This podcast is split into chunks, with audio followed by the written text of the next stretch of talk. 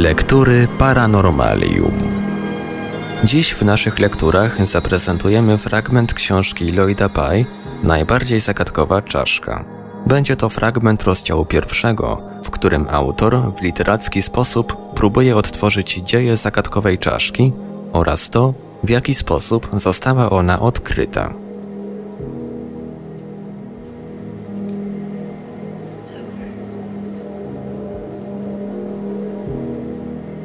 75 lat temu. Nazywali ją Pelo, od słów Pelo Loco, oznaczających niesforny kosmyk włosów skręcający się na czole.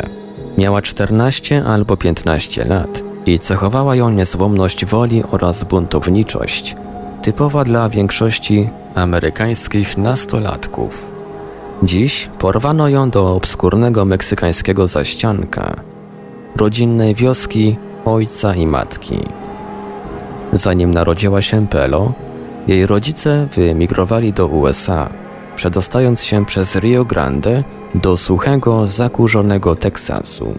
Po latach usiłowań ostatecznie stali się legalnymi obywatelami Ameryki, podobnie jak piątka ich dzieci. Teraz więc mogli przekraczać granice o dowolnej porze bez strachu przed deportacją aby uczcić swe nowe obywatelstwo. Powrócili do wioski, którą opuścili niemal 20 lat wcześniej. Zabrali ze sobą rodzinę. Pelo odniosła wrażenie, że wioska jest bardzo stara, jakby z innego stulecia. Położona w niewielkiej suchej dolinie, otoczonej zwietrzałymi, pokrytymi krzakami pogórzami, była o wiele bardziej prymitywna niż wynikało to z opowieści rodziców.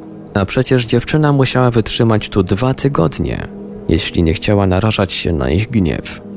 Zacisnęła zęby i przykleiła uśmiech, gdy zaczęła się gehenna, serdeczna akogida, czyli powitanie, podczas której, oprócz wielu innych rzeczy, Pelo i jej rodzeństwu przedstawiono kilkoro kuzynów, ciotek i wujków. Uderzyło ją to, że są dziwaczni, zacofani, albo brzydcy. Wszyscy, oprócz dwa lata starszego od niej Roberto. Tylko z nim spróbuję poznać się bliżej.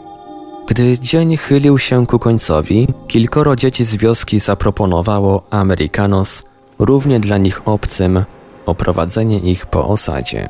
Pelo i jej rodzeństwo byli od urodzenia dwujęzyczni, zatem rozmowa z nimi nie stanowiła problemu. Tym, co przykuło jej uwagę, był zagajnik wysokich drzew, położony o mile od wsi. Wzdłuż wąwozu, który wił się i wrzynał głęboko w okalające doliny wzgórza. Wszędzie rosły krzaki, krzewy i kaktusy, lecz drzewa były nieliczne, rzadkie i karłowate. Grupa wysokich drzew stanowiła coś odmiennego. Tamte drzewa, spytała Roberto, mrugając powiekami niczym Clara Bow w filmach, czemu wyrosły takie duże? Aqua, woda, wyjaśnił. W ziemi, ukryta, tam gdzie jej nie widać. Korzenie schodzą nisko, by pić. Kiedy nasze studnie wysychają, tam właśnie musimy kopać, by znaleźć wodę. Bez niej nasza wioska już dawno by wymarła. Interesante, szepnęła pod nosem, postanawiając w duchu, że nigdy, nigdy nie skończy w takim miejscu. Pod koniec zwiedzania Roberto i inni z wioski zwrócili uwagę gości na dwie jaskinie widoczne na zboczach oddalonych wzgórz. Obydwie miały nieregularnie sklepione wejścia i mniej więcej płaskie dna, niczym połówki grapefruitów leżących na talerzyku. Tam nie wolno wam wchodzić, z poważną miną powiedział Roberto. To tabu. Są zbyt niebezpieczne. Mamy też stare kopalnie, zapiszczała jakaś dziewczynka.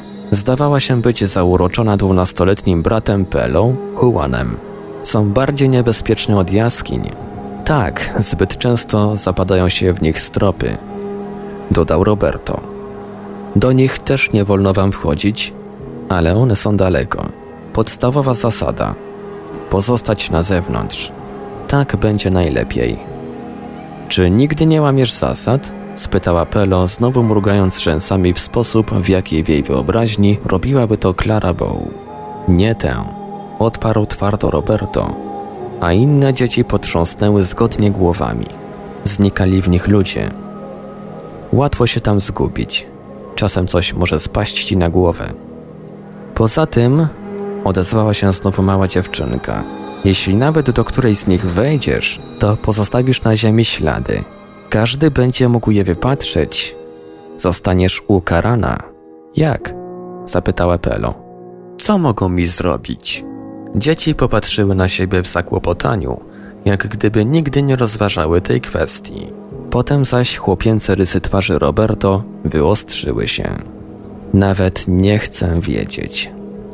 W ślimaczym tempie minął tydzień składający się z nużących dni. Przez cały ten czas Roberto zachowywał się tak poprawnie, jak przy pierwszym spotkaniu.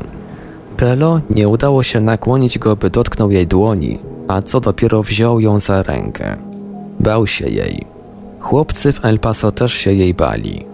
Pragnęła się stąd wyrwać, choć przez chwilę być sama. Bez nieustannej gadaniny ludzi, którzy usiłowali sprawić, by czuła się wygodnie w tej wysuszonej, szczurzej norze. Wreszcie pod koniec tygodnia najstarszy mężczyzna w wiosce, ten, którego zwali Narizon, czyli Wielki Nos, oznajmił, że tego wieczora będzie burza. Nad tą suchą równiną rzadko kiedy szalały burze, ale kiedy nadchodziły, stare kości Narizona ostrzegały go o tym wystarczająco wcześnie, by każdy mieszkaniec osady mógł się przygotować na ich skutki.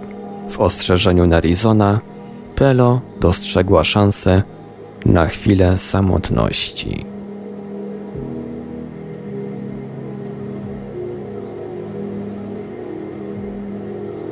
Był to fragment książki Lloyda Pye Najbardziej zagadkowa czaszka.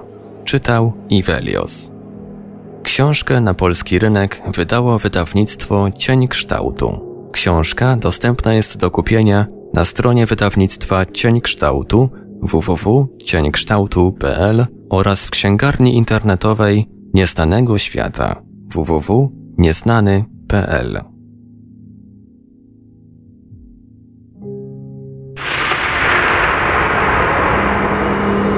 Lektury Paranormalium